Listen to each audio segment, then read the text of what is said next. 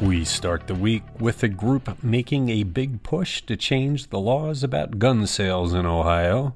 Cuyahoga County officials investigating reports that guards on the job were sleeping in the jail, and new questions about the viability of the building we once called the Medical Mart.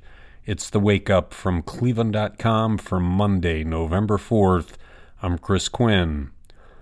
Ohioans for Gun Safety, the group gathering signatures to get a law passed for nearly universal background checks on gun sales, is going all out on Election Day tomorrow. They are calling it Election Day of Action, and all of the group's volunteers will go to polling places to get more signatures. They need 133,000 from registered voters, and they need them by late December. If they get the signatures, state lawmakers have to consider the proposal. If legislators refuse to pass it, the group would have to go back and get more signatures to put the idea on the ballot. As of mid October, the group said it had 20,000 signatures. A photograph and video provided to Cleveland.com showed two different guards at the Cuyahoga County Jail sleeping during attorney visitations in recent months. One of the jail guards fell asleep at a table as four inmates, all unrestrained, sat next to him.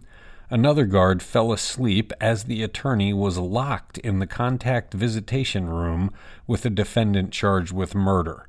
The lawyer who provided the photo and video said the problem is not the guards, it's the jail. Cuyahoga County Public Defender Mark Stanton agrees. He told Cleveland.com that the guards work hard, but they're underpaid, overworked, and stressed to the max. County officials say they will investigate. From its first days, when it was known as the Medical Mart, critics wondered what the four story building next to the Huntington Convention Center would be when all of its envisioned roles fell apart. We're a step closer to that day. The building, now known as the Global Center for Health Innovation, is losing its largest tenant, BioEnterprise. That's a double hit for county officials. BioEnterprise also was in charge of finding tenants for the building. A county press release hints at a potential future as a building in support of the convention center. Maybe the county should just give the building to Target in hopes of getting a full service department store in place to serve the growing population in downtown Cleveland. With the Cleveland Rising Summit in the rearview mirror, Cleveland.com's Peter Krouse and Mary Kilpatrick are asking what's next. They report that participants want to hold each other accountable, plan to remain transparent, and want to invite new voices to speak at follow up Share Your Voice sessions.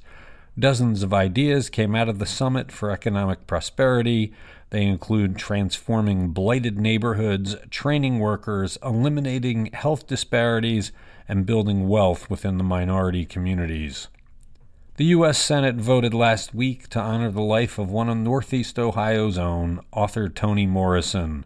The Lorain native died earlier this year. Ohio Senators Sherrod Brown and Rob Portman introduced the measure, which extends sympathy to Morrison's family and recognizes her as one of the most formidable scholars, educators, and authors of the United States. That's the wake up for the first Monday in November. Stay connected to the news all day by checking in at cleveland.com. We post many hundreds of stories every week. Thanks for listening, and come back tomorrow for another edition.